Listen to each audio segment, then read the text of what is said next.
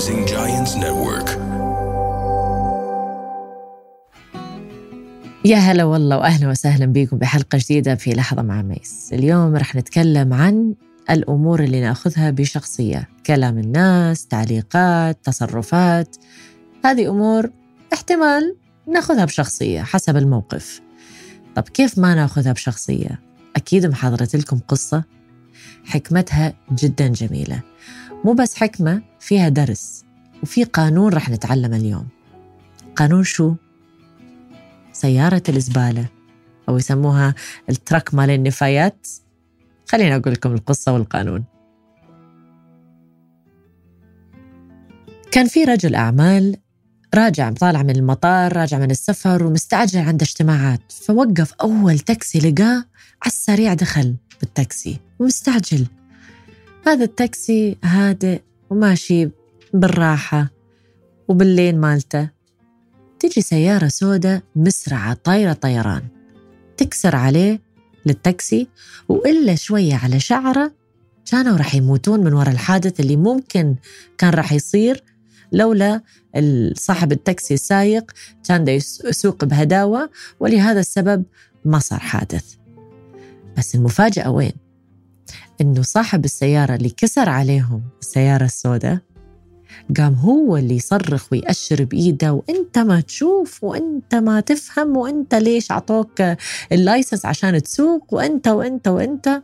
صاحب التاكسي المفاجأة كانت أنه ابتسم هز براسه وقال له معلش هذا ال businessman رجل الأعمال اللي قاعد في التاكسي استغرب. قال إيه؟ هذاك اللي كاسر عليه. وهو اللي غلط بحقه. وبعد هو اللي سبه. وهو اللي أشر عليه. يروح صاحب التاكسي. يقول له معلش أنا آسف. في شي غلط بالموضوع. أكيد أنتوا بعد مستغربين. فسأله هذا صاحب رجل الأعمال قال له صاحب التاكسي قال له عزيزي أنت مو غلطان. ليش بكل هالبرودة ولا اهتزيت؟ أنا عصبت عنك أساساً. هو على أي أساس يرفع صوته عليك وهو اللي غلطان؟ كيف أنت بعدك هادئ وأنت تعتذر منه؟ اسمعوا شنو قال له. صاحب التاكسي عطاه درس حياته. قال له تعرف بالقانون؟ قانون سيارة الزبالة؟ أو garbage truck. قال له لا ما أعرف هذا القانون. قال هذا القانون اللي أطبقه بحياتي وراح أعلمك إياه. قال البني آدمين وحشاكم يعني هاي القصة. البني آدمين مثلهم مثل سيارة الزبالة. اللي تشيل الزبالة.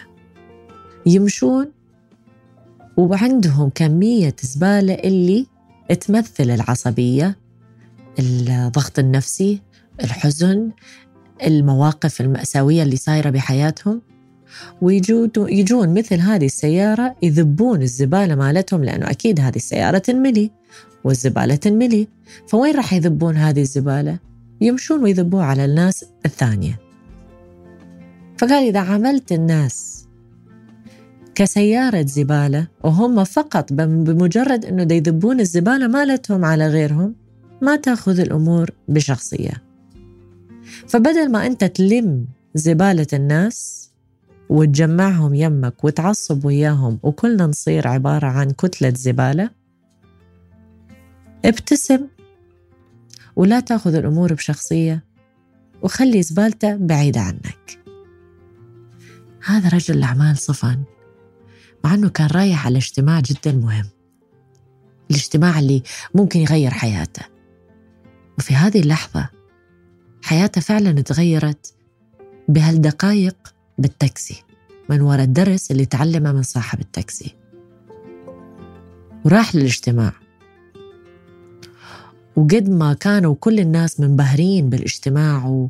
و... والأفكار اللي كانت موجودة هو الوحيد اللي بعده كان منبهر بالدرس اللي تعلمه من صاحب التاكسي. سؤالي لكم أنتوا شنو تعلمتوا؟ اخذوا لحظة واكتبوا لي بالتعليقات اللي تحت شنو تعلمتوا من هذا القانون وهذا الدرس وأنا هسه رح أقول لكم شنو الحكمة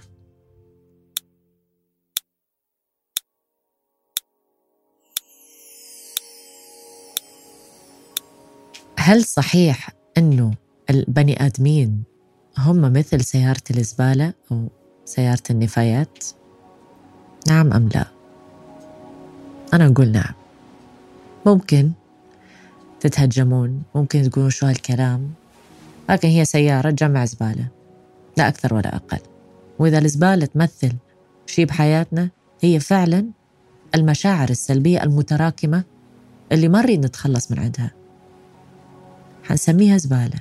لأنه الزبالة شنو؟ الزبالة هي أشياء إحنا ما نريدها صح؟ تذبها برا. لكن مشاعرنا السلبية إحنا نحتفظ بيها الحمد لله والشكر. نجمعهم بالحصالة مالتنا. وش نسوي بعدين؟ نقوم نذبهم على غيرنا. بالمكان الغلط. اليوم إذا عندك وصاخة وين تذبها؟ بالمكان المخصص للوصاخة طب المشاعر السلبية. ليش ما نذبها بالمكان المخصص بها؟ عند استشاري عند شخص هو مرحب إنه تعال ذب مشاعرك عندي. ليش عندنا الصلاحية أن نذب مشاعرنا السلبية عن مين مكان عند الغريب اللي على الشارع عند واحد كسر علينا عند واحد ما له ذنب أساساً. هل أنا من الناس اللي شي مرة بحياتي ذب مشاعري السلبية على غيري؟ أكيد. كلنا ضحايا بها وكلنا مسويها. يعني كلنا مستلمين هذه المشاعر السلبية من الناس وكلنا عاطين مشاعرنا لغيرنا. فأنا شخصيا أخذ لحظة وأعتذر إذا شي مرة بالغلط دبيت هذه الزبالة راح أسميها على غيري. ولكن مو غلط الواحد يعتذر. إذا هو بالغلط ساعة غضب ذبها الواجب اللي إحنا تعلمناه من هذا القصة أو هذه القصة. اللي شلون نستقبل لما الناس اللي حوالينا السلبية تذب مشاعرهم السلبية علينا كيف نتصرف معاهم؟ مثل ما سوى صاحب التاكسي. اللي علينا نسويه نتذكر قانون سيارة الزبالة. بما أنك أنت ما تحب تجمع زبالة من الشارع وتحتفظ بيها مو مضطر أبدا أن كل أحد صار عنده ردة فعل وغضب اتجاهك أو قال كلمة ما عجبتك مو ضروري أبدا أنك تلم مشاعرهم وتحتفظ بهم وتنفعل معهم ممكن بكل بساطة تتذكر هذا القانون وتخلي هذه المشاعر على جنب بعيدة عنك بالمكان اللي مخصص أنه يظل هناك وتبتسم وتقول له معلش. أكيد في ناس راح تعلق. ولكن هذه إشارة ضعف إذا أنا ما رديت عليه. هذه إشارة ضعف أن أنا قاعدة أبتسم وأعتذر من شخص هو اللي غلطان بحقي. جدا صعب. جدا صعب. الواحد لما الشخص المقابل يهينه يتحكم بمشاعره وردة فعله.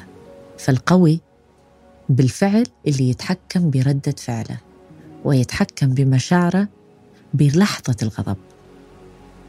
هذه مو نقطة ضعف هذه نقطة قوة. فابتعدوا. ابتعدوا عن المشاعر السلبية اللي اللي حوالين الناس عندهم إياها هذه المشاعر السلبية. ابتعدوا عن الأثر اللي يصير. الناس راح تذب راح تذب. بس ليش أنت تشيل؟ ابتسم. قول لك أوكي. مش ضروري تعتذر بس ابتسم. لا تعصب معه. لأنه بالنهاية إحنا شنو؟ إحنا نريد نرتاح نفسياً. والإنسان اللي يريد يرتاح نفسيا شو لازم يسوي؟ يدور على راحة باله. مش واجبك أنت تصلح الناس اللي قدامك. كل إنسان مسؤول على نفسه. أنت مسؤول عن نفسك. أنت مسؤول عن مشاعرك. فكون مسؤول عنهم. إذا أحد أمامك هو اللي غلط ما عليك بيه. ومش ضروري أبدا تأخذ الأمور بشخصية. مثل ما ذكرت قبل شوية عن أو أول الحلقة قلت إنه أحيانا الناس تتكلم بطريقة معينة ونأخذ الأمور بشخصية وننفعل. بس إذا ناخذ هذا القانون ونطبقه بحياتنا نتذكر إنه هم بمجرد دي يشيلون كل اللي عندهم من ثقل ودا يفضوه لسوء الحظ عندك. فلا تأخذ الأمور بشخصية. هذه مو زبالتك ولا مشاعرك. هذه كانت حلقة اليوم ودرس اليوم في لحظة مع ميس. اكتبوا لي شنو رأيكم بالموضوع وأكيد هذه قصة مجرد مثل وأتمنى أنه ما حد ياخذها بالطريقة الخاطئة. اخذوها بالطريقة الصح وطبقوها بالطريقة اللي تفيدكم بحياتكم. أشوفكم بالحلقة الجاية.